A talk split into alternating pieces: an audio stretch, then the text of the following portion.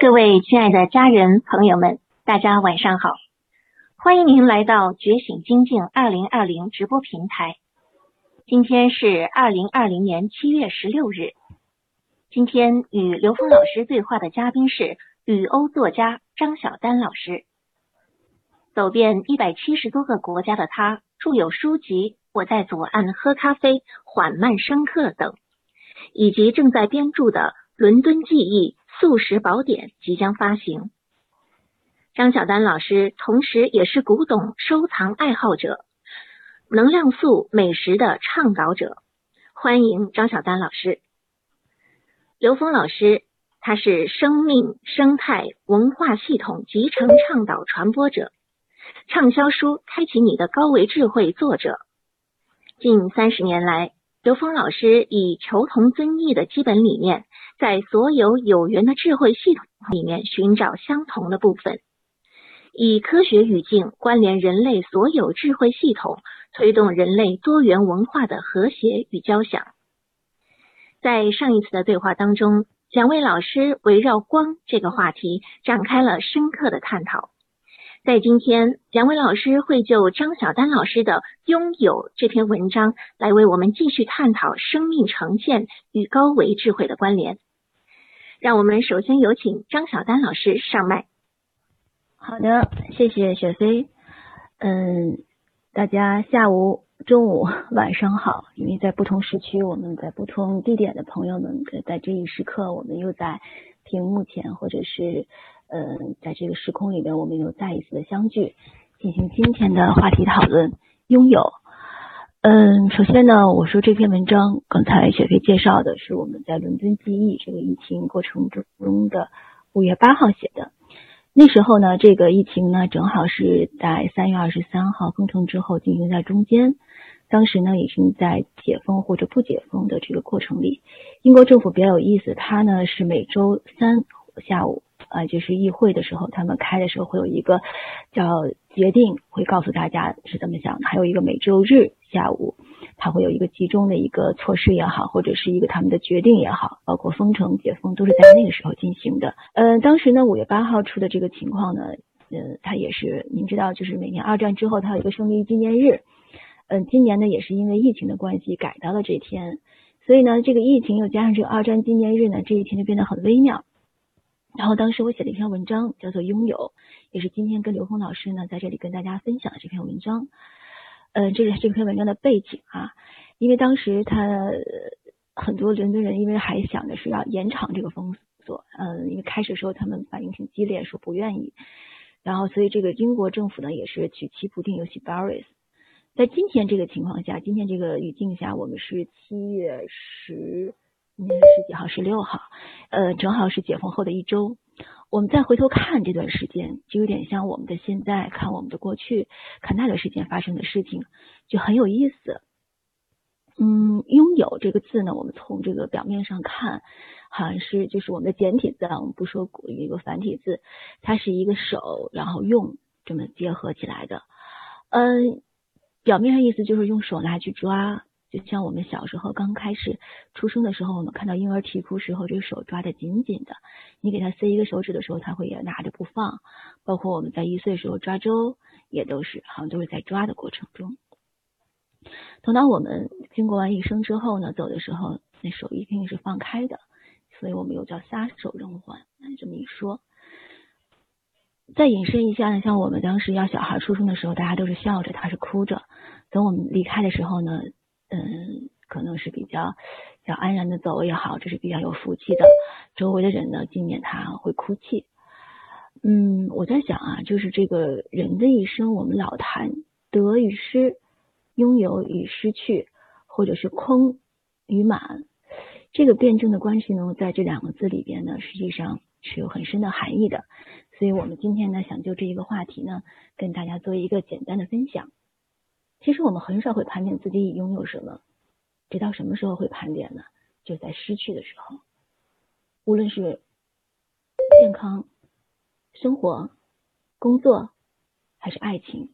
所以在今天的这一个半小时的前一个小时呢，我跟刘峰老师就依照这个主线跟大家分享。在分享拥有的这个话题，我们待会请刘峰老师简单聊一下他对拥有的这个看法的时候呢，我跟大家先分享一个小的故事，不长，但是呢，当时很震撼我。这个呢，也是疫情期间发生的，是在意大利。当时呢，意大利一位老人，他已经九十三岁了，在他病情好转的时候呢，他被告知要付一天呼吸机的费用，老人哭了，医生劝他不要因为账单而哭，如果要是很费劲的话，我们可以延长或者是想办法。后来呢，老人说了一番话呢，让医生都落泪了。他说：“我不是要为这个付的钱而哭，我可以付所有的钱。我之所以哭呢。”是因为我已经呼吸上帝的空气九十三年了，却从来没有付过一分钱。今天医生告诉我，医院说使用一天呼吸机要用五千块，但是你知道我欠了这个这个这个整个这个生活或者生命里边这个自然多少钱吗？但是我们从来没有因此会感谢过我们的这个环境。后来他说这些话呢，很动容，就是这个疫情让我们反思很多。所以呢，我觉得这也从一个侧面告诉我们，有的时候我们从没想过我们有什么，经常会重点在我们没有什么，或者是说我们经常看到别人有什么，没有想过别人因此付出过得怎么得到的，或者说他们没有什么，所以会由此产生一些郁闷啊，或者是呃迷茫啊，或者是不开心呐。那么我们今天就这个话题展开，先请刘峰老师，有请。刘老师，呃，其实这个话题非常好哈，我也是看到这个小丹老师这篇文章以后呢，呃，本来上一次哈，他想呃，本来想把这个应用和这个眼光合并，本来我说这两个话题实际更有特色，所以我们说把应用放到第二次哈，前一次是那眼光，实这里面有共同的东西，只是呢，它啊所表达的。面向侧面不一样。刚才小丹老师已经讲了哈，从拥有、抓取、撒手、失去、得失啊，和对拥有的这个盘点啊，是在失去的时候，学生才会在意的部分。呃，那我想表达这个呃，简单的就是说，实际所拥有的层次哈，取决于认知的境界啊。因为什么呢？因为从本质来讲。这个宇宙本质来讲啊，每一个生命内在呢是具足圆满一切的，也就灵为它拥有所有的信息和它们的相互关系，而每一个生命的内在啊啊都是啊整个宇宙，也就是它从灵维到 n 维，n 趋无穷大，所有的信息和它们相互关系都有啊，但是呢，那我们为什么没有这种啊？全然拥有的这种生命状态，其实呃，佛祖释迦牟尼佛啊，给了一个特别直接的答案：皆因妄想执着不能证得。那什么是妄想呢？就是执念，就是我们说一念一众生啊，也就是一个正弦波啊，就是最基本的存在啊，所有的存在最简单存在共性就是正弦波啊，就是一念就是阴阳啊，当我们。开始执念的时候啊，啊，那这一个执着就会产生分别，而这个分别会因此而开始持续叠加，就叠加出由这一个分别而呈现的无限的分别的叠加，这种无限的这种分别的叠加的强化和产生的各种偏性的啊这个认知系统，就会让我们跟本来自然全然的。这种时空能量关系啊，就障碍了。那这里面就是拥有呢，它是有层次的啊。如果我们的认知是停留在二维状态的时候，就相当于拿一张纸放在眼前啊，你跟三维的信息啊、智慧就没有关联了啊。这张纸是二维的，你把它拿掉呢，你得三维智慧。当我们的认知建构在三维。这个逻辑上的时候，那比三维高的维度的能量关系跟我们就没关系了。所以我们的拥有，所谓的拥有，啊，就是我们能够感受到的这些拥有，跟我们的认知层次有关的。所以，当我们能够持续提升我们意识能量的维度，啊，也就我们认知的境界的时候，在这个时候的拥有的这个空间啊，驾驭的场场域就越来越大。那这个维度呢，被称之为德，啊，所以这叫厚德载物，啊，所以呢，你的维度越境界越高，你驾驭的空间场域就越大，那这就拥有的啊层次啊和这个深度和广度啊就越丰盛啊越饱满越圆满，这是我们讲拥有的层次的定义。所以呢，如果不把拥有和我们的认知关联的话，往往我们。对这个拥有的本质哈，啊，这种本来的那种具足圆满的生命啊，我们就永远无法去企及，而且也连想都想不到，我因为我们的那种匮乏就会伴随，所以我们就老想抓取了。啊，谢谢小丹老师。好的，谢谢刘峰老师。嗯，刚才我们对这个“拥有”这个两个字呢，先做了一个比较。大的嗯概括的一种解读，下面我们分别呢从不同方面，就像老师说的时候，其实他这个拥有呢是跟这个认知层次相关。一方面呢是说我们本身嗯所就是经历过的生活阅历啊、教育环境啊、家庭啊，或者是我们这些学业、职业、事业、家业这些方面的不同层次的已经。所以已经拥有的、已经进行着的这些事情，还有就是对于这些我们即将希望的的一种渴求的这个拥有。所以呢，有些时候如果我们要是超过自己的认知范围或者能力范围，他们说什么叫痛苦啊？就是自己的这个中间的这个 gap，英语的这个鸿沟或者是差距，才会产生痛苦。如果就是说自己能够能够安在当下，能够知道自己是在什么方向、什么位置的话，我觉得他可能稍微会好一些。所以刚才老师也讲的是。指的是这个，我们可以也有从另外一个方面，就是因无所着生其心，指的就是人们对这个事物、对物质这种妄想，有时候得不到，所以会引发的这种境界的这种相续。就这些心，如果我们能够突破它，那就是说我们的升级了，是一个纵向提升。所以有的时候我们每一次转念，我们说的是转念，而不仅仅是止念。转的过程中呢，实际上就是我们对当下这种痛苦也好，或者是这种不满意也好，一个上升的这么一个一个机会。其实我觉得有时候修自己的心啊，它并不是一件事儿，它应该是每一件事儿。就是说，我们每做的一个当下的一个一个事情的话，其实它都在进行中。比如擦桌子、做饭、刷碗，你只要是安在这种快乐中，而不是说想这个干这个，那有的时候可能就能没管好，因为三心二意啦，或者是没有专注了。那可能这也是妄念的一种，就是我们都想做好，实际上哪个都做不好。我最近呢，就就跟大家分享一个我们的这个小事儿哈，因为以前对这些花儿、草呀的这些都不是很感兴趣，可能自己性格中有男孩子的一部分，老是在追求这种什么刀枪剑影的这种收藏啊，或者是这种很喜欢。后来最近我觉得练个字儿，这不是疫情吗？磨个墨，然后插个花儿。他真的能把自己的这个对美啊，对这种事物的感知，能够这种敏感的部分激发出来。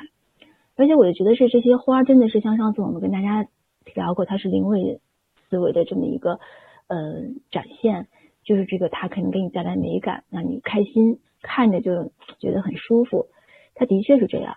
所以我的时候我就跟大家分享，它并不是很我们要做很大很大的一件事情，或者说完成完很多很多的事情。我觉得很多时候呢，其实就是让我们在把这些事情及时的完成好，把这个心灵的秩序有序的安排好。那可能对于我们这些已经拥有的过的，就是一个自然的一个盘点，而不是每天不了不了，我这个是有什么，我还要干什么，就是每天都处在一个陀螺的状态，但是没有方向的那个忙，真的一定是盲目的忙或者茫然的忙。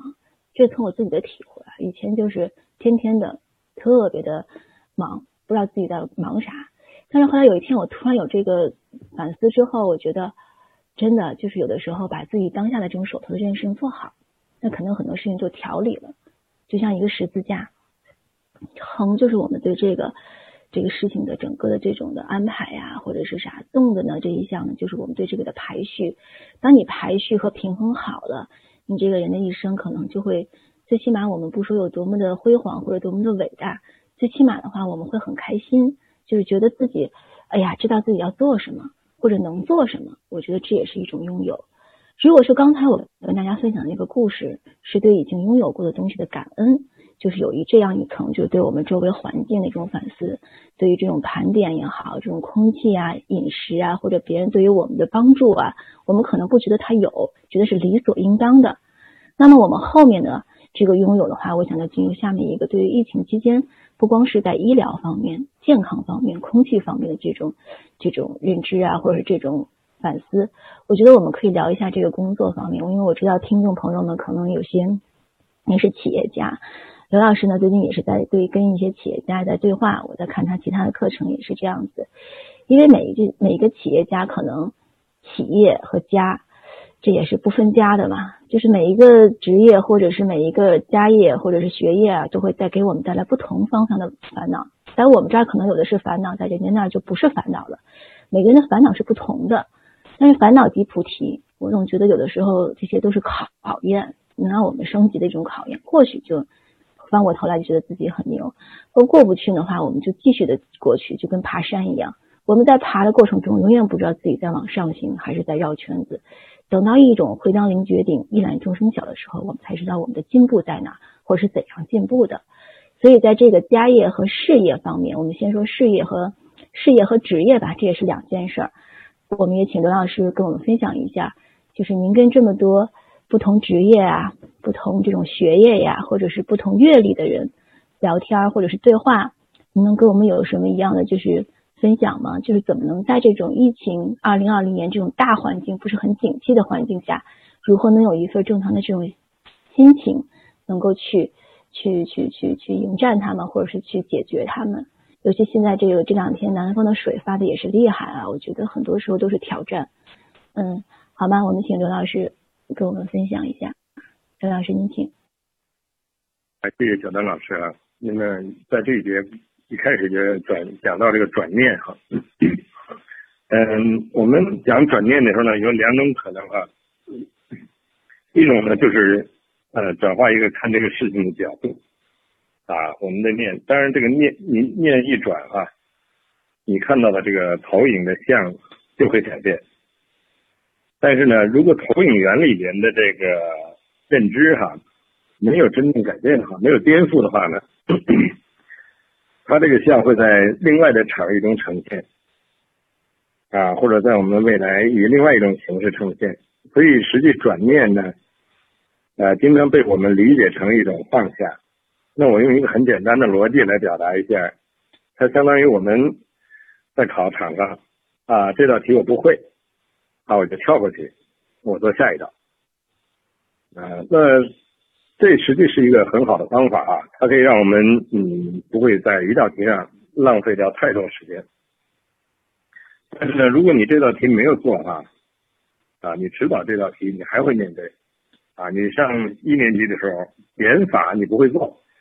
也许你一年级的这个考试可能勉强及格，但到二年级你只要遇到减法的题你就不。你就不会做，也许每一道题里都有减法，这样呢面对的啊，就是这个每一次你遇到的题你不做的话，下次它再出现的时候，它一定会以更大的当量呈现啊，所以呢，啊这里边我们讲的就是颠覆认知啊，因为那个认知才是真正的障碍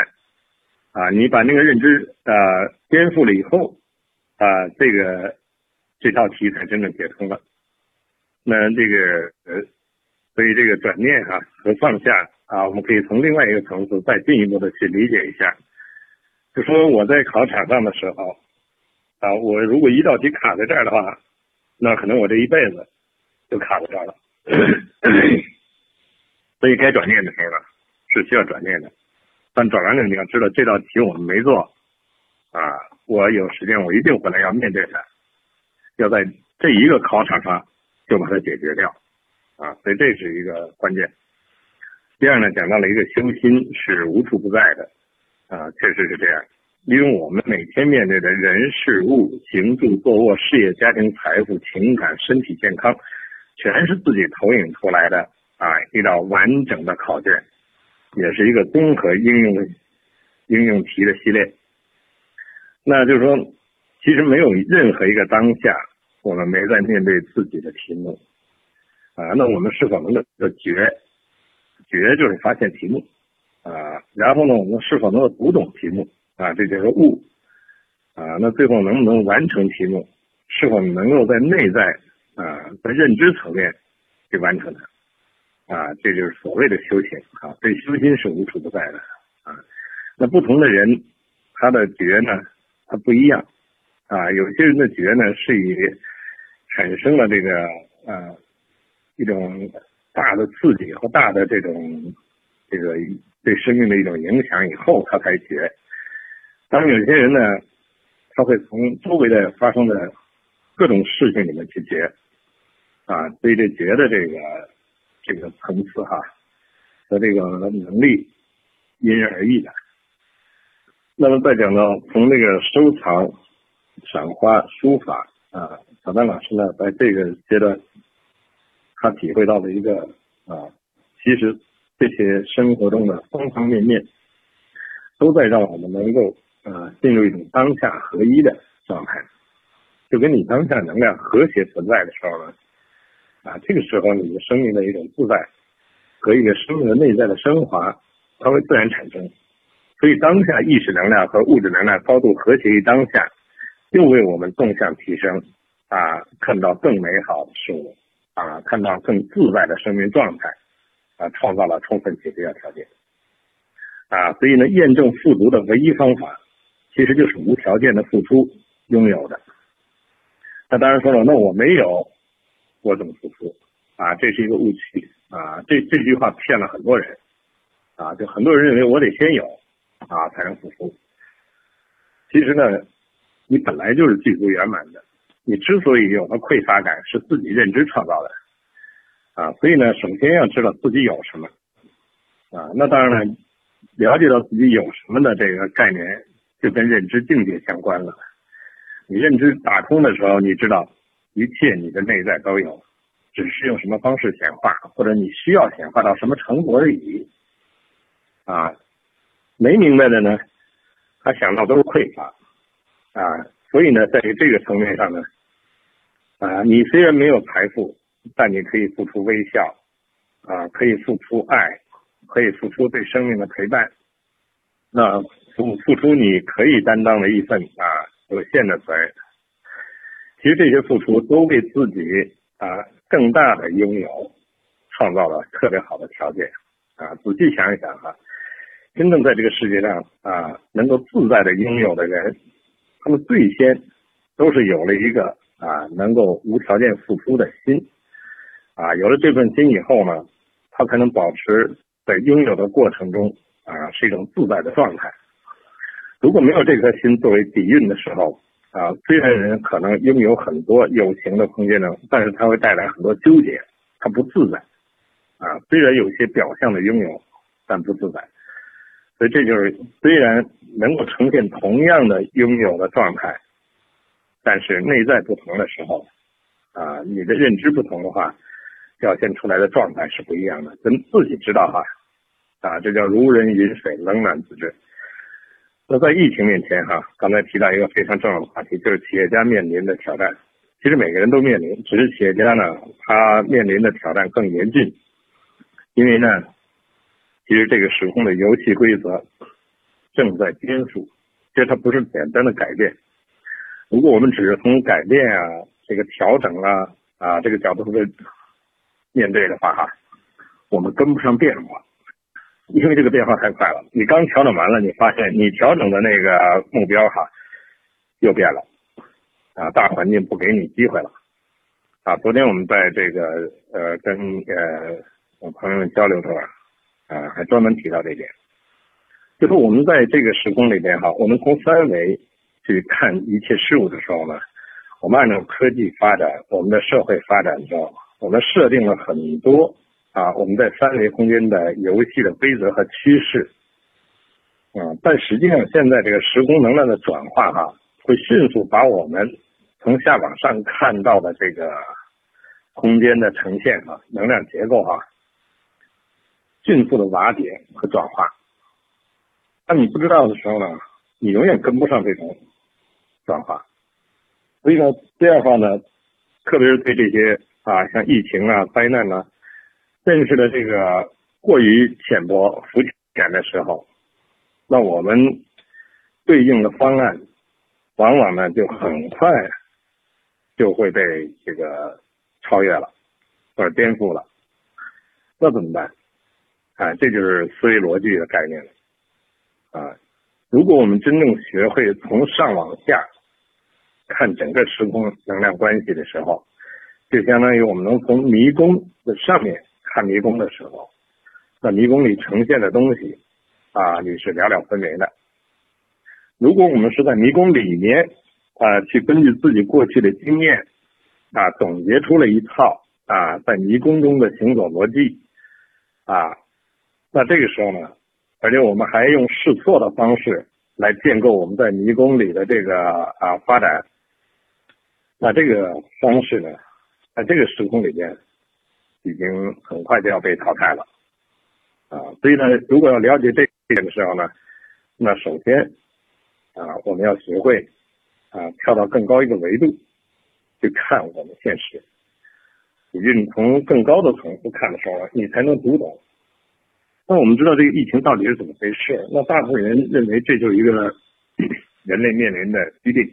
啊，我们把它当成疾病啊去抗疫啊，然后我们的这个对峙它啊，通过科学手段啊，通过我们的这个技术发展啊，去搞疫苗啊，去对它进行这个对峙。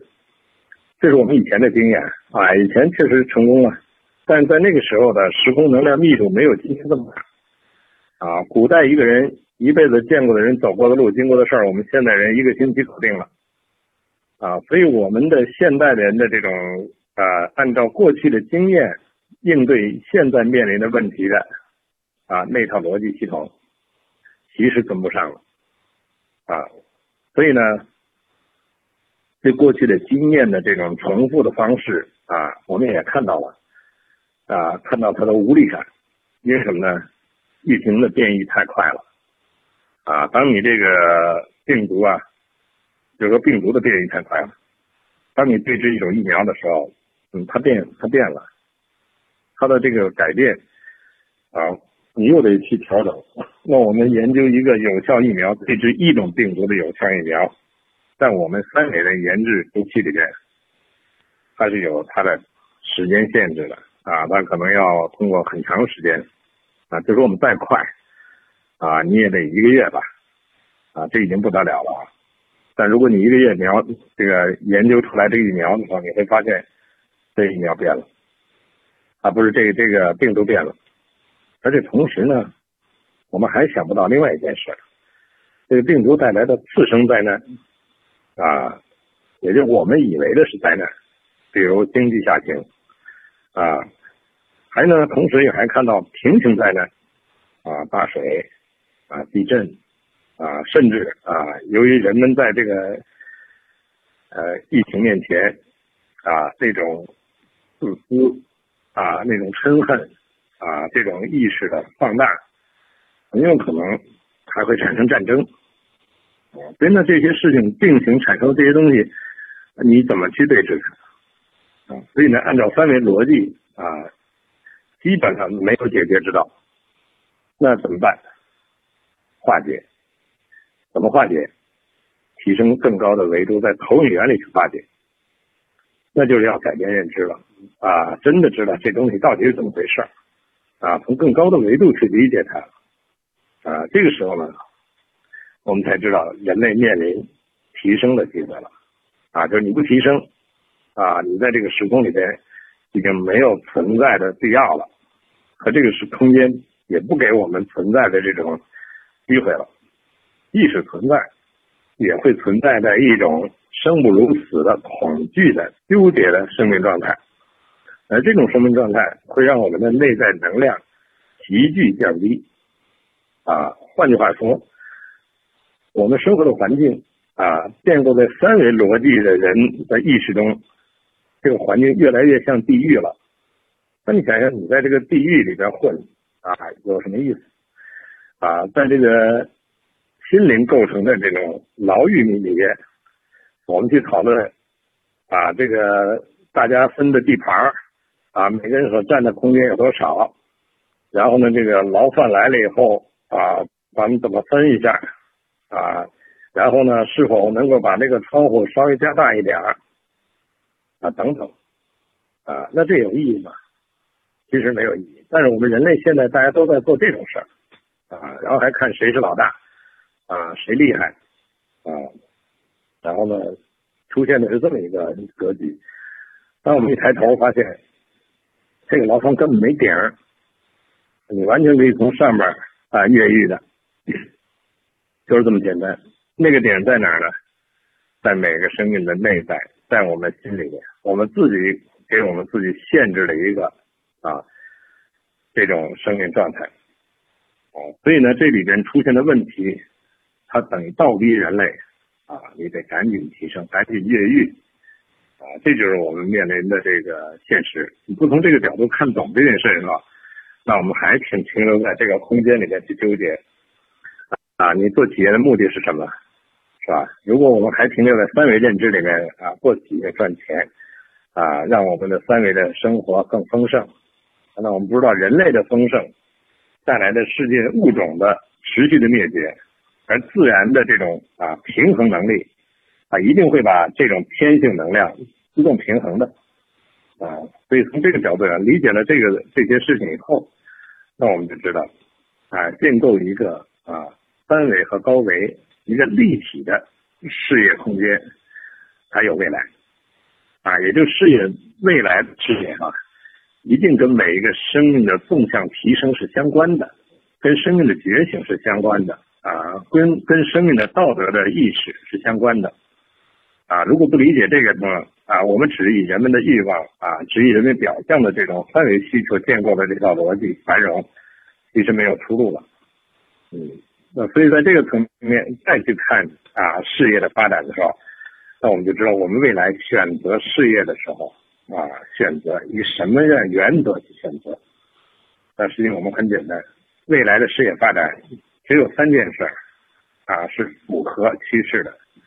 就是生态、责任和公益。那站在这三个原则去考虑事业发展的时候，没有前途啊！所有的这个。不符合生态责任公益啊，这样的未来事业一定会被淘汰，会被觉醒的人类淘汰，会被自然帮助我们人类淘汰啊。所以这样的话，企业这时候面临的这个转型啊，甚至是颠覆式的对游戏规则的一种重新的啊设定，它一定会有未来啊。所以那个固德电子哈，我我前两天啊跟吴念博先生我们做的交流对话的时候。哎，他就率先已经开始，其实他这十几年一直在做这种储备，也就是积淀啊。他用中华文化啊这个核心底蕴里面优秀的啊这种认知系统啊家国情怀、家国文化系统，建构他的企业模式啊。所以这时候呢，他的企业内在的整体凝聚力啊非常高。而且呢，它的整个效率、指挥线 和每一个生命的那种尊重，跟每一个生命内在智慧的提升啊，形成它企业的一种文化底蕴。你想想，它叫智慧幸福型企业啊，智慧型企业就是每一个参与人、每一个员工内在的高维智慧的开启，它带来什么结果？未来的岗位创新将成为常态啊，每一个人。都是一个创新的源泉，这种企业啊，它的存在的这个这个基础啊是牢固的。幸福型的企业就是它的文化啊，会把付出作为生命的第一需要，成为每一个人在企业里面的准则。哎，这个时候，他投影的彼此投影出来的全是一个彼此付出的一种生命状态啊。所以在这样的啊企业，它的安全感。啊，不是找来的，是自己创造的啊！所以从这个角度去理解哈，就是说现在的很多优秀的企业，它已经超越了啊这个站在三维的拥有物质啊，拥有这个相对固化的能量啊作为它的目标了。因为整个三维能量结构从二零一二年起就启动了坏空程序啊，在沉船上啊。多占几个位置，把自己捆结实点，其实一点意义都没有啊！现在的想法是怎么能够从立体的时空里边啊，真正的走向太空船和法船啊？这时候的建构的企业，它的生态责任和公益系统，它是个立体。因为当我们把中华优秀传统文化、东方智慧和生态关联的时候，它是宇宙生态、自然生态、能源生态、社会生态和人文生态。啊，在这个纵向生态系统里面，才发现生态是道，无时不在，无处不有。生态文明就是德，就是境界，就是维度。啊，生态责任是律，它不是限制，它是个体和组织对众生爱的承诺与担当。所以，它未来建构的是人类整体的和谐共生的存在机制，而不是文明竞争。文明竞争是人类合伙高效率掠夺我们自己的生存资源。掠夺的结果就是灾难频生啊，就是自然要来把人的这种啊偏性能量啊给平衡掉的啊，所以只有了解到这个大格局的时候，迅速改变自己对整个时空啊能量关系的一种看法认知，然后真正理解生命的意义，就是持续提升我们意识能量维度，就是培德，把金融和银行。啊，转化成道容和德行，哎，这个时候呢，整个能量场啊就不一样了。所以你就能读懂现实中出现的任何的啊这种灾难也好，各种啊挑战也好，实际上生命来历劫的，历劫就是提升啊。你有了这个高维的意识啊，有了走向啊生命觉醒的这个指令。这时候你会坦然的面对所有面对的挑战，因为所有的面对的挑战都是自己的认知创生的，所以挑战的就是自己的认知。那么这里面具体的啊，这个很多人不同的企业面临着不同的表象的挑战，但实际它内在挑战才是本质。好，谢谢小丹老师。非常好，嗯，谢谢刘峰老师为我们这段精彩的讲解。我相信很多在聆听的，或者是之后我们参与回放的朋友们，可能在这一段将近十分钟的这种分享中，可能受益颇多。我们理解的范围，就是同样听到的东西，同样是跟我们这个拥有的认知层面也是相关的。就这段话，我们能跟自身的关联有多少，或者是跟我们平时嗯遇到的困难、解决的方式的处理方法，其实都是息息相关的。我们跟刘峰老师每周这么一次跟大家的分享呢，实际上也是一种，嗯，就是自己啊，呃，反思过程中的一种跟大家的这种讨论的过程，就是觉得他可能会对大家受益，也会对自己受益。那么独乐不如众乐，包括看文章，我 老师说这段其实蛮好的，我们可以跟大家一块聊，都是这样子。刚才老师呢这段话中呢，我有两段体会，我想跟大家分享一下。其实这个疫情啊，我觉得它其实是一个文明升级的这么一个，嗯，特别好的一个一个契机。嗯，说的这些，包括企业家，包括我们平时的这种生活、工作、爱情环境，它实际上都在这个疫情中得到了一种考考验。刚才我们说到疫苗，先说疫苗这事儿。嗯，今天的消息就是牛津大学研制出来的一种疫苗，说是比之前的都更进一步。其实你想啊，以前。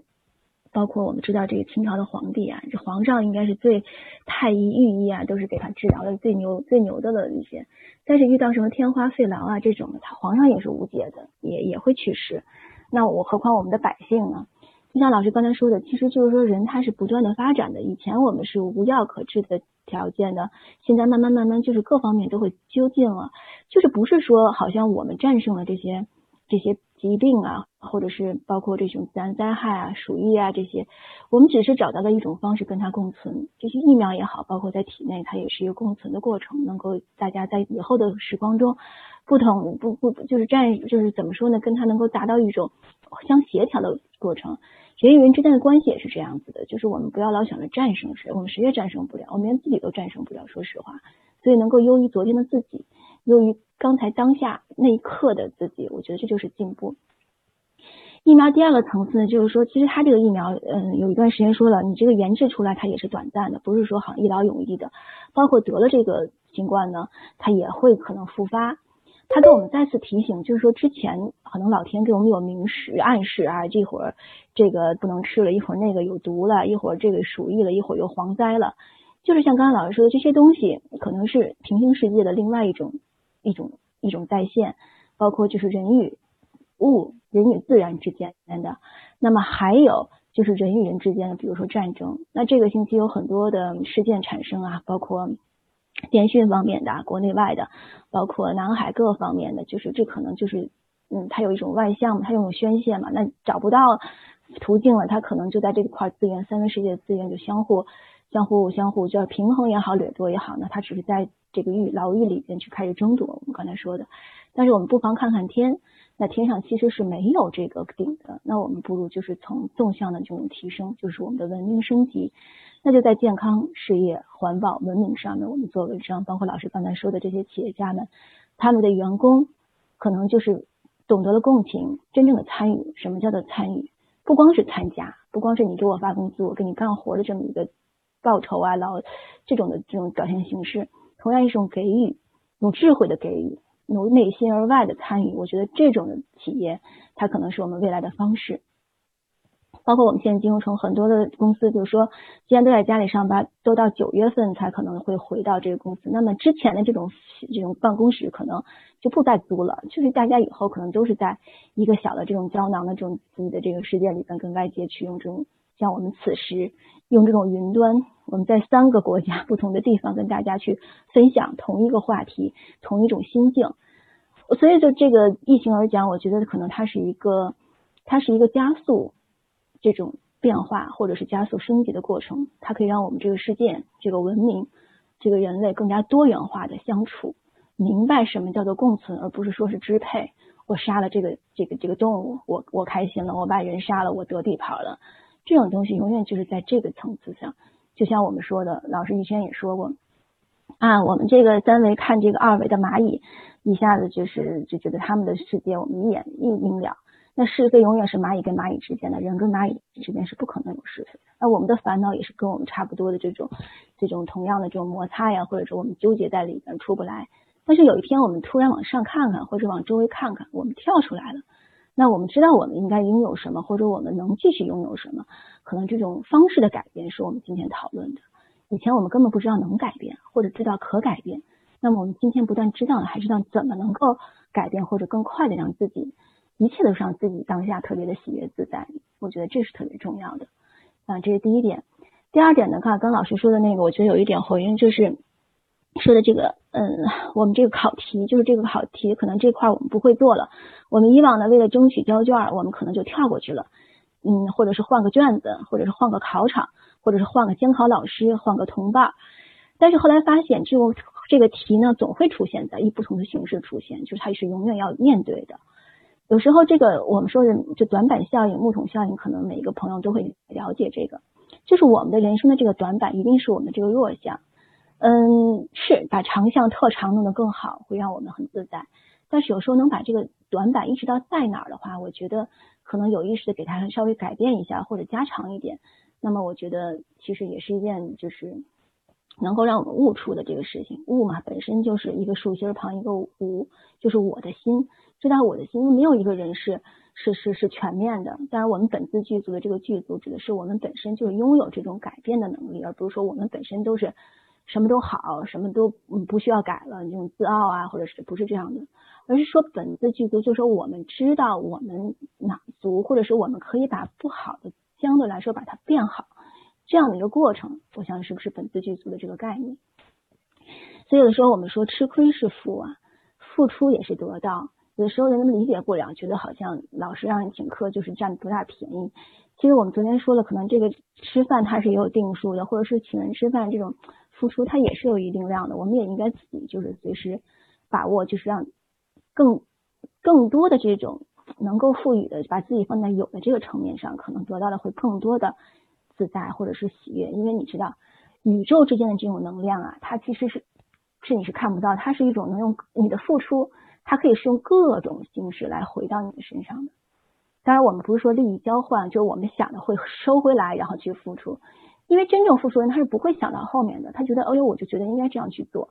包括有一些志愿者，我周围很多慈善的朋友，他们想去做找这个途径，其实就是本性的一个发挥。不明白为什么他就是善良，所以我觉得这一点我们以后可能就是在这个疫情之后，可能有更多的人去觉醒，不光有觉醒，还有觉醒，这是我们下一个课题。好吧，我们请吴超那个帮我们弄到第一片的那个幻灯，好吗？就是就是我们看一下一个，哎哎，你谢谢。这个图片呢，我们可能嗯有些比较熟悉啊，它是在那个卢浮宫，法国巴黎。这是昨天。前天七月十四号，七月十四号是法国巴黎的国庆节，呃，就是 Nothing That 法语的这个，每到这个时候呢，江街会有阅兵，然后呢，到白天的时候它就有飞行表演，这个法国的空军也是比较比较那个强大的。上次上个月吧，就是五月八号，我就是呃六月份，六月六幺八的时候，这个法国总统到英国来了，因为那时候呢，今年其实是很多很多的这种纪念日的汇总。但是由于疫情呢都没有大办。六月十八号是什么呢？他是当年戴高乐的发表演讲讲话八十周年。这几个丘吉尔、戴高乐啊，这也是当时三维世界的这个一二二战的时候的比较比较有名的一些人物，可以说是时势造英雄。有这么几个关键性的人物在关键的时刻出现了，可能会扭转也好，或者是截止也好，人类的杀戮文明的进程。所以我们会纪念他。当然，在英国呢也有这么一个表演，也是这三种颜色。当时我看到这个图片呢，就想起了这个英国。当时英国也没有什么阅兵的那种大的仪式啊，我们就从呃那当天下午五点钟的时候，在这个白金汉宫也是发了这么几几个英国的空军也非常厉害，他们有这么仪式的表演。然后呢，这个是昨天十四号的时候，他们在协和广场就是取消了之前江街的阅兵，在协和广场呢做了这么一个呃怎么说呢，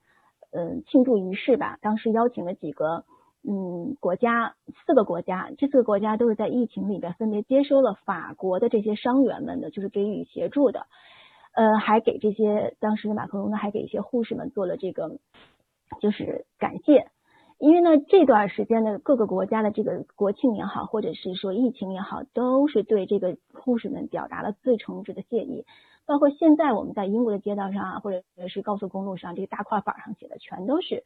就是感谢这个护士们，反正我们这个周末还有一个一周一谈，我们也会聊一下这个，给人感觉是什么呢？就是他是一种感恩，就是对以前就是给我们帮，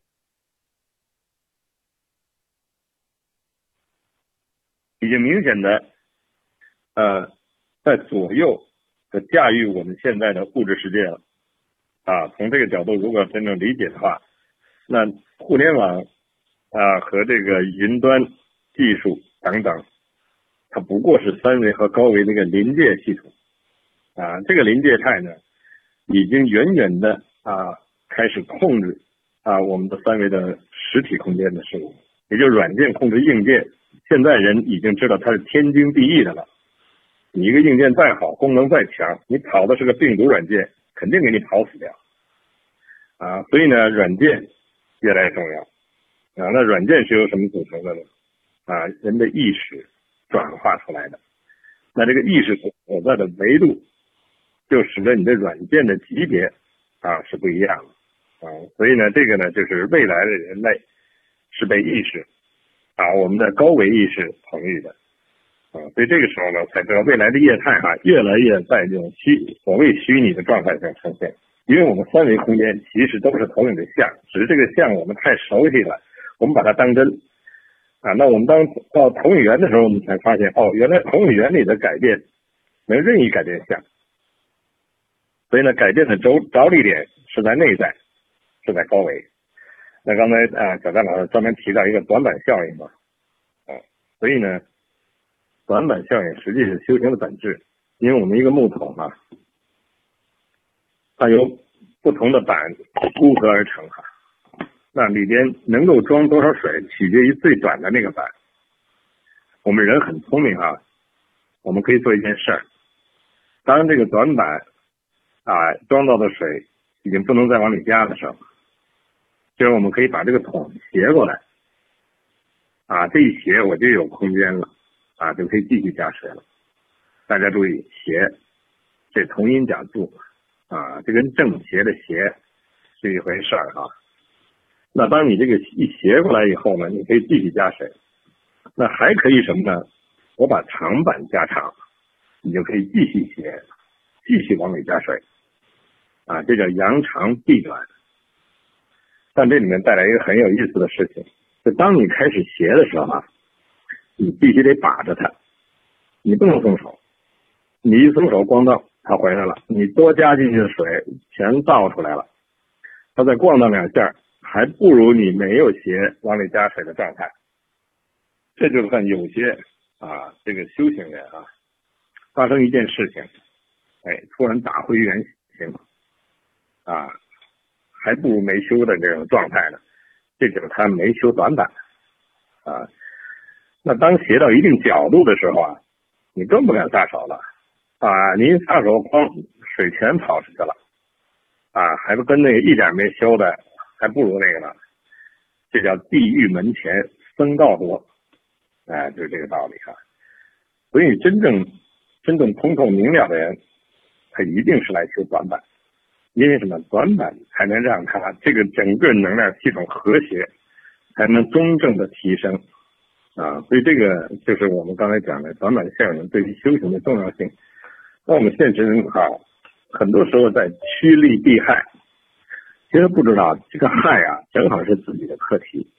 啊，我们在这个研究五行能量的时候，很多人寻找的是五行相生，其实不知道五行相克才是真正自己的课题。因为五行圆满是为纵向提升创造了充分且必要条件。啊，所以在这里面讲到了这个呃啊自己的啊，人在江湖身不由己的己，己是什么呀？中央物己，这是土，它在中间。当四项能量平衡的时候，这个己的存在就是和谐，就是为纵向提升创造了充分的必要条件。所以体是和谐的能量状态啊，与使得我们具有这个纵向提升的基础了。如果我们啊，所谓身在江湖，就我实际我们的心在外面啊，人在江湖，我们的心在外面，在江湖，在外面向上的时候呢？啊，我们就回归不了我们手中的这个境界，啊，就达不到整个能量的一种和谐状态，因为我们是在天性能量里折腾，啊，所以这里面讲到的这这个人在江湖身不由己，指的是这个啊。那这里面呢，这个又提到了一个啊，关于这个吃亏是福这个概念啊，其实呢，没有人能占别人的便宜，这个宇宙中哈。你要真正了解的时候，这个世界没有一个人能从另外一个人身上挣一分钱，啊，这是为什么呀？啊，是因为所有的啊这些财富的存在，都是我们自己投影出来的，啊，那你自己拥有啊多少的能量的这种境界，你就可以转化成啊多少的这个现实的显化，那这个境界是自己决定的。啊，但是呢，有一个很有意思的事情啊，就是我们说在现实中很多成功的人士，他的生活变得越来越朴素简朴，这为什么？他明白了啊，因为什么呢？因为这些能量都是自己的，你把它投影到这个低层次的时候，形成低层次固化能量的时候，它反而变成挂碍了，它让你无法提升。说你还不如把这些外显直接先提升到高维啊，然后你自己啊，你就很轻松的可以进入更高的境界。如果它显化成固化成一些三维贴上你的标签的能量属性的话，那这些能量就障碍你的提升了。就像飞机里面装满了，就说是飞行器装满了这个黄金的话，它根本飞不起来了。但如果它装满的是燃料的话，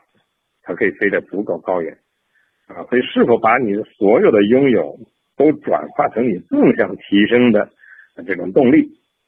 啊，这就是人觉悟和不觉悟的差异。你是把它变成显化的这个空间的这种固化的能量，让你不断的在这个空间里挣扎，还是真正把它转化，这是不一样的。那么这里面就说到了这个爱的概念了。啊，真正的，因为我们前面也讲到了。呃，爱的属性是付出，啊，它像太阳一样，啊，只付出不求回报，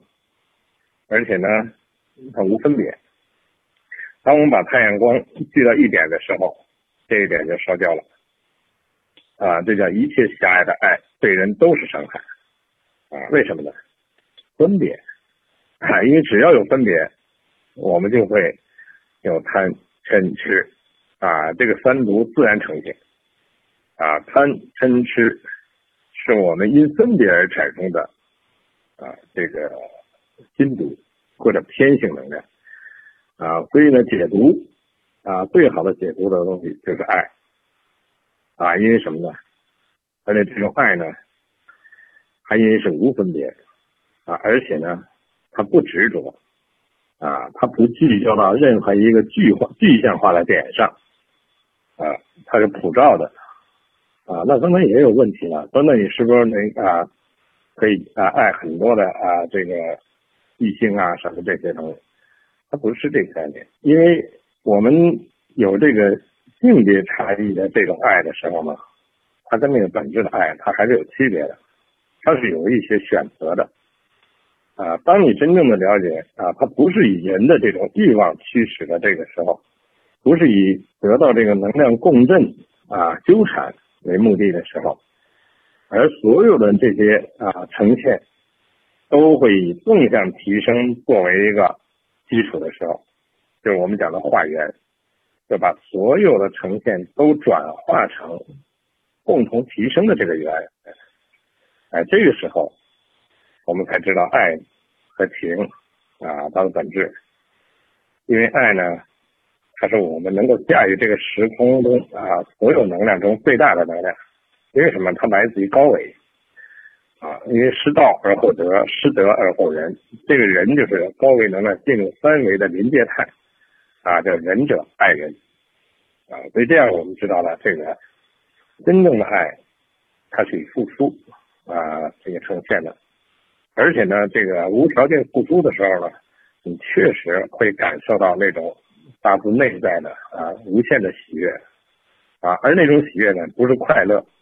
啊，它很自在。很舒服啊，很和谐啊，那种这个三维的这种快乐哈，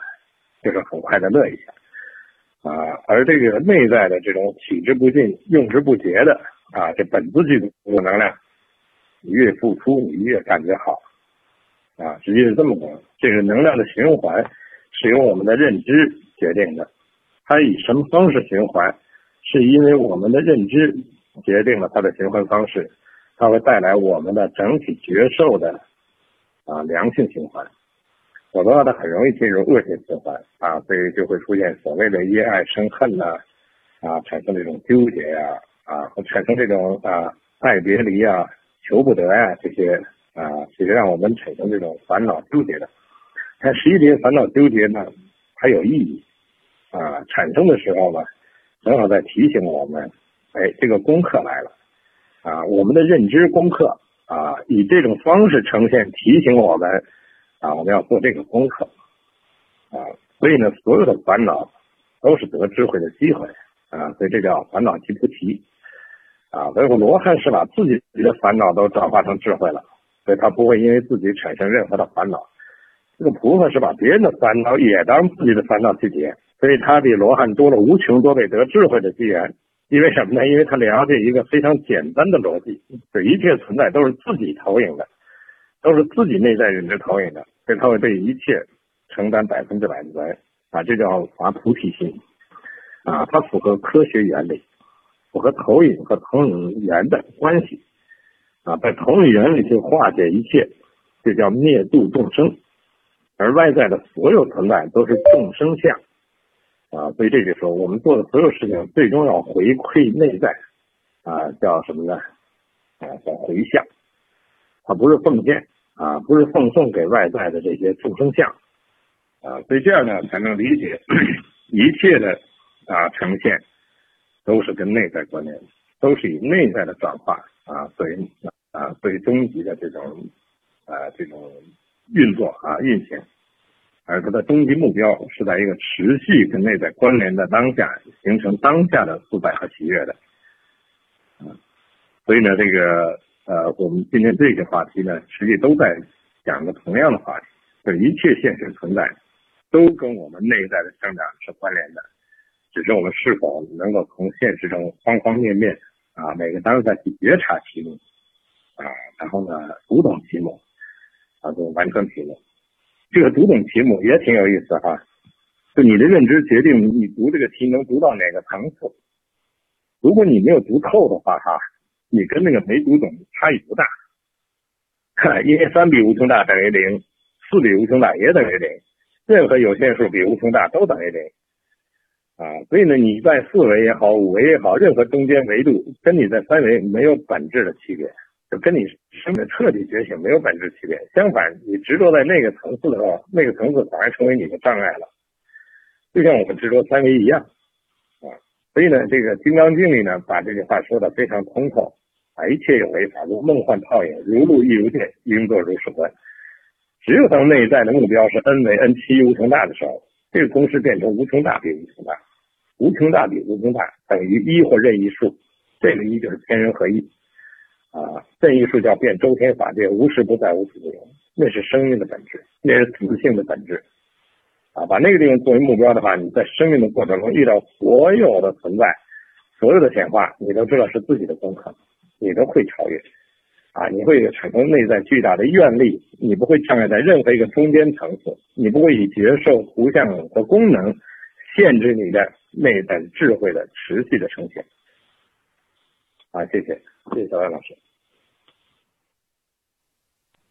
好的，谢谢刘峰老师。嗯，这一段讲的也比较透，也是大概花了将近八分钟，我们对上一段进行了一个回溯，希望大家能够嗯，在从中能够开启自己。我们讲的过程中，实际上也会不断的在有这个灵感相生，互相开启。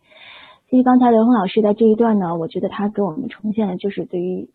考试的这个系统里面呢。人生是一场考，每个人我们遇到的这些人呢，或者是他都是能给我们，嗯，在不同程度上能够教会我们很多东西。就是我们每个人都是给我们一个课题，要么就是让我们更加进步，或者是更加更加进步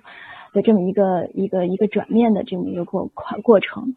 首先呢，我觉得这有三点啊。原先我们不知道这个五行相生啊，是这这，我们知道五行相生好，但是我们不知道五行相克它是题，就是同样中人生有题，我们开始没有意识到它是让我们提升的这个机会到了，这是第一层。第二层呢，我我们可能认识到了这是提升的机会，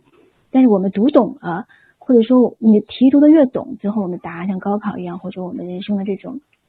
企业家过关呐，包括员工啊，怎么怎么相协调啊。我们就就知道从哪个角度会答得更巧妙或者更圆满，嗯，那么第三道题呢，就是说，如果你你达到圆满的这个过程中呢，是很快的呢，还是很很下的就找到这个在其中的这个点了，让我们自己很快的就明白这是个什么样的状态，就完成这三点，实际上是我们对于每一件事、每一个人会带给我们的这种不同的思考。刚才老师说这个众生相，其实这都是我们内心的这种呈现，我们见到的。一切都是相，而众生相也是我们自己。我们做不了任何人，包括这个耶稣、上帝也好啊，不同的这个宗教以不同的这种形式表达，我们做不了任何人。我们最后做的人也是做的我们自己，因为就明白这一点。所以有时候说这个，呃，其实不是同情。我们现在已经过了同情这个期间，都是叫同情，还是把别人摆在好像跟自己。啊，自己好像自己高高在上，其实并不是，我们都是一样的，跟人一样，跟动物生物都是一样，万物有灵。我们能达到共情，就是菩萨说的，把别人的烦恼当成自己的烦恼。如果能解决的话，这是一个特别快的一个提升的一个通道。所以这是第一点。第二点呢，就是说，嗯，就是像现在整天刮风下雨，我们觉得天晴特别好，都追求。天老晴的话，你像伦敦现在这个三月份一直在三十度高温，这些花草全都蔫了。现在最近这个七月份又成了近三十年最冷的一个月份，二十一度。我又把这些棉袄啊们都都拿出来了。我经常是在伦敦六七月份穿不了裙子，每年都是这样，很有意思。其实它这个自然界它会调节，它觉得让你回家就下雨，让你在家里不要出行，它也在帮着你调节。所以很多东西，我觉得人就应该明白这些暗示也好，明示也好，让想调节自己的行为，跟政府没什么关系。让你戴口罩你就戴吗？不让你戴你就不说就不戴吗？我觉得还是自己内在的这个，所以雨停雷霆雨露啊，皆是天恩。我们能够做到这种心灵菜根香，那么这心啊，就是住在不同的地方，它也会是很稳的。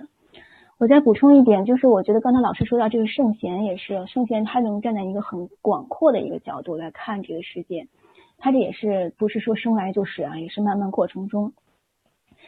耶稣也好，他也是经过这个历劫啊，背着十字架。我当初 十年前在这个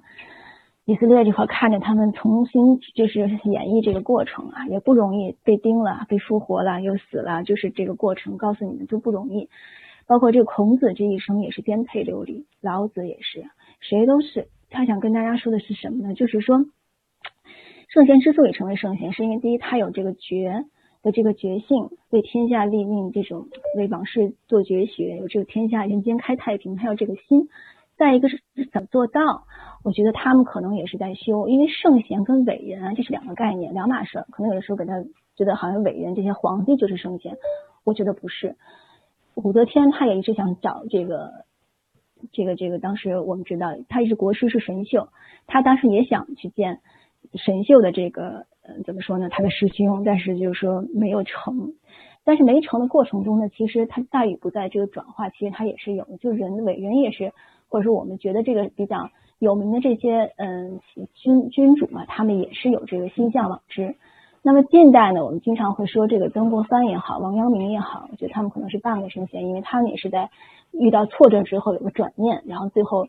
嗯，有了心血，这有一个转的过程。正是因为有这种转的过程，让我们看到了这种希望。就是我们每个人其实都会把自己修成这个圣也好，贤也好，它是一种状态，一种具足圆满的一种一种心境，明白？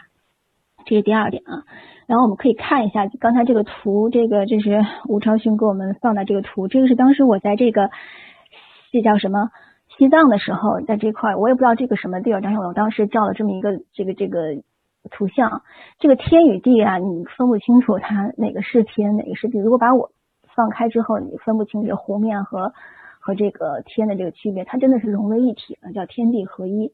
我那天有时候晚上去跑步的时候，我就看这个天和地，其实这是我们给这个自然命名的天和地。你就会看这个云层啊，你看不到天在哪，你也不知道地，说不知天高地厚。其实也知也不知，因为天它就它就是宇宙的这个大气层的这种呈现，他们并不觉得给的这些东西是我给的你，其实没有这种概念，所以万物在生，所以这个这个感觉真的是特别美妙。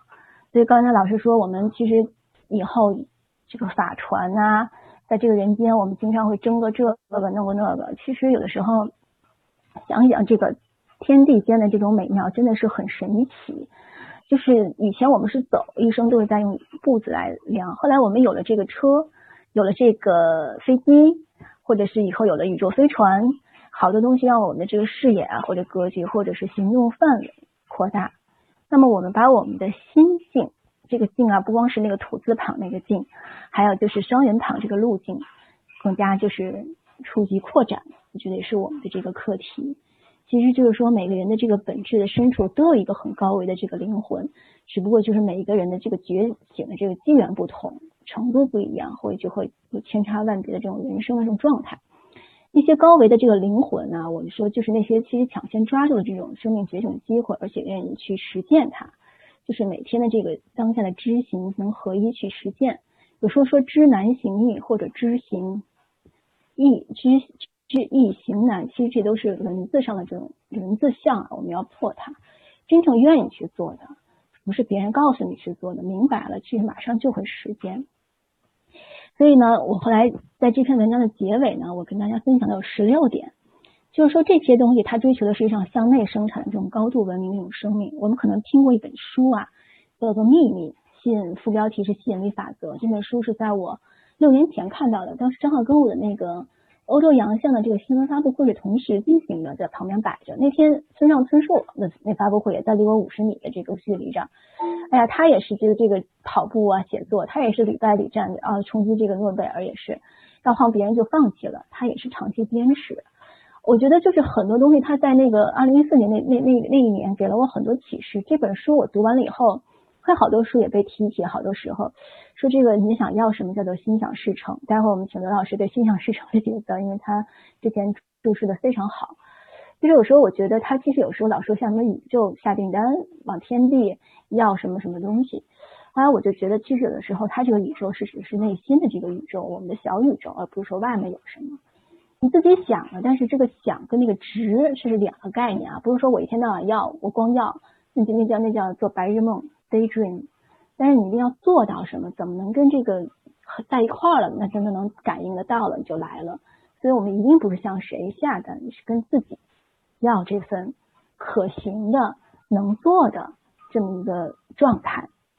所以在这篇文章里边，我再花一分钟，我这块写了有十六个点，但是充其量其实他说的就两个意思，我就不一一读了。到时候大家可以在网上搜啊，这个拥有加个书名号，才能看到。这个高维度，他一定是善于给予，他也喜欢光明，这跟我们上一期做的有比较有意思。他有想象力，想象就是说，经常像艺术就是想象力嘛，他愿意开放自己的这个意识意念，让精神流淌，就会有这个高维的下载连接。他还同时具有创造力，就是无论是各方面的，就像刚才老师说，你的企业家里边员工，他把这个本性去，他意识到有的话，他自己自行就会创造，他不是说我让你做一个什么事我就去做。然后还会有这种豁达的胸怀、心灵，然后他是个重灵轻物质的，因为他知道这个物质只是灵性提升的呈现，他能看到这个物质背后这个运作这个物间法则，就像我们这用了将近一个半小时聊的这些事情。同时呢，他还会有这种强烈的使命感，就是比起其他灵魂高维度的这个灵魂，不太喜欢这种特别物化，通过这个买买买达到一时的爽，或者通过一些什么，哎呀什么这个。牛皮呀，或者是什么什么牌子呀什么的，他会觉得这些东西只是这个 OK 就有了而已。回忆他整个部分灵魂，他没有找到使命的时候，他还会经常去做义工、做志愿者。但是真正找到这个自己的方向和目标的时候，他完全就是会把自己放在在传递这个爱与光的这项使命中啊。使命我们上次可能稍微也提了，我们以后可以再做一个。是谁使谁的命？是自己使自己的命呢，还是天使的命呢？我们上回有聊天使那个，这样我们可以在第二讲的时候可以给大家回顾一下。最后呢，就是说要这个热爱大自然，因为他知道这个宇宙是全息的。呃，他们无法就是理解这些地球上这些自私破坏的行为，包括去吃这些啊动物啊这种野生动物啊，或者是这种残害生灵的这种行为，是目光短浅的。所以这次疫情呢，就是说有种说法是对人类物化现状的大调整。你以前赚的，你江湖上混的，终究要还的。以前无底线赚的那些钱财，你看吧，全都还回来了。停工、停餐饮、停航、停运、停旅游，减少动物哈伤害量，还有而且是三四月份，正是动物春天发展的时候。你看这个疫情，一会儿又好了。然后呢，这样就减轻了环境。当然这么说呢是一种方式啊。我们这个群里有很多就是从事这方面的餐饮各方面的营业的朋友们。以后呢，就是说跟自己相关联的时候就调整，因为这东西没有什么绝对性，只是他从这个角度来说，就是我们人为的一种表达方式而已。真正这个自然界的规律不是由我们来来敲定的。还有呢，最后就是说我们这内心应该崇崇尚和谐，有这种直至根本的洞察力。万物合一，好，最后就是它的直觉很强大，这是老天给我们自己保护自己、保护这个生命的一个一个能量、一个权利。还有他们经常会仰望天空，实上寻的是什么？我们待会儿刘红老师给我们做一个小结。最后就是心怀慈悲，慈呢就是爱一切生命，给一切快乐；悲就是拔一切苦，能够把别人的苦换成自己的苦，自己就从这儿提升了。这是一种。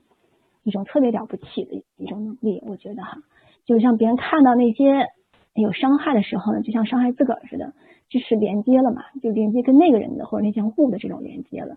所以呢，最后我们今天说的是个拥有，我在这儿先小结一下，就是说让我们了解过去嗯自己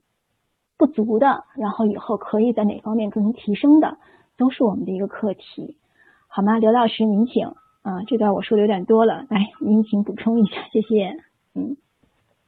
好的，谢谢小张老师啊。那个在这里边呢，啊，把前面的要做的一个梳理哈。嗯，在这里面讲这个关于这个天地啊，实际上呢不是天高地厚啊，因为天地的概念对每个人来讲不一样啊。我们能眼见的天地，实际的这个天地呢，在整个我们的东方智慧里面，这个天，它恰好指的是高维和三维之间的关系哈。那么天指的高维，地指的三维，啊，所以人人是在天地之间的，所以人生活在在表象生活在大地上的，这叫人法地，这叫求同存异啊。那么到第四维啊，就进入了更高一个维度，这有天的一个更高的境界了啊，这叫求同尊异，这叫地法天。等到四维五维一直往上走的时候呢，这叫归同了义啊，这叫天法道啊。到了最高境界呢，叫无同无异，道法自然啊。所以这样呢，我们才知道天地的格局啊，实际因人而异啊。当我们知道真正东方智慧讲的天人合一指的是什么的时候，我们才能真正理解这个。那关于这个刚才提到这个交通哈啊，啊实际呢，我们讲的交通工具啊的背后啊，我们要了解人的更重要的部分叫心通本能啊，就是你的心的可以通达一切，可以纵横整个宇宙的这种本能。当我们依赖交通工具的时候呢啊，它所涉及的空间范畴是极有限的。当你回归内在的时候，那你的心的通达啊是没有任何交通工具能替代的。在 Lucy 这个电影啊，就超级这个电影，最后 Lucy 她整个超时空的，她可以在空间啊任意的去金字塔长城任意一个地方当下啊，同时呢，她又可以啊通过的手一一拨就可以任意回归到远古啊，所以这个这个这就指的我们的心通的境界哈。那所以呢，秘密心理法则实际它指的是什么呢？就是在投影原理造像投影出来，啊，这符合这个宇宙时空一切存在的本质，啊，所以心理法则它是成功人士真正能够掌握和驾驭的啊这种内在心法，啊，所以呢，这个后边的很多啊，我们人类现在呢，通过疫情觉醒的人正在从见山是山啊，经历了见山不是山。啊，再后来进入的是见山还是山的境界啊，就还得做该该做的，但是做的时候心态和状态完全不一样，回到了见山还是山、见山还水的境界，这是人类整体升华，它能够让自己的现实和内在高度和谐于当下。至于仰望星空，星是高维能量进入三维空间的焦点，所以仰望星空不是看星星座的分布啊，不是看这，而是每一颗星背后。啊，带来的跟你内在的高维关联的啊，这种高维智慧，对星际文明指的不是这个星星上有什么文明，是这个星的背后的高维能量属性啊。所以仰望星空是跟内在高维同频共振，慈悲是 n 维宇宙空间 n 趋于无穷大的宇宙智慧所带来的这种爱。所以它三维是大，呃，三维是爱，四维大爱，五维大大爱，到了 n 维 n 趋于无穷大，这叫慈悲。它叫无缘大慈，同体大悲。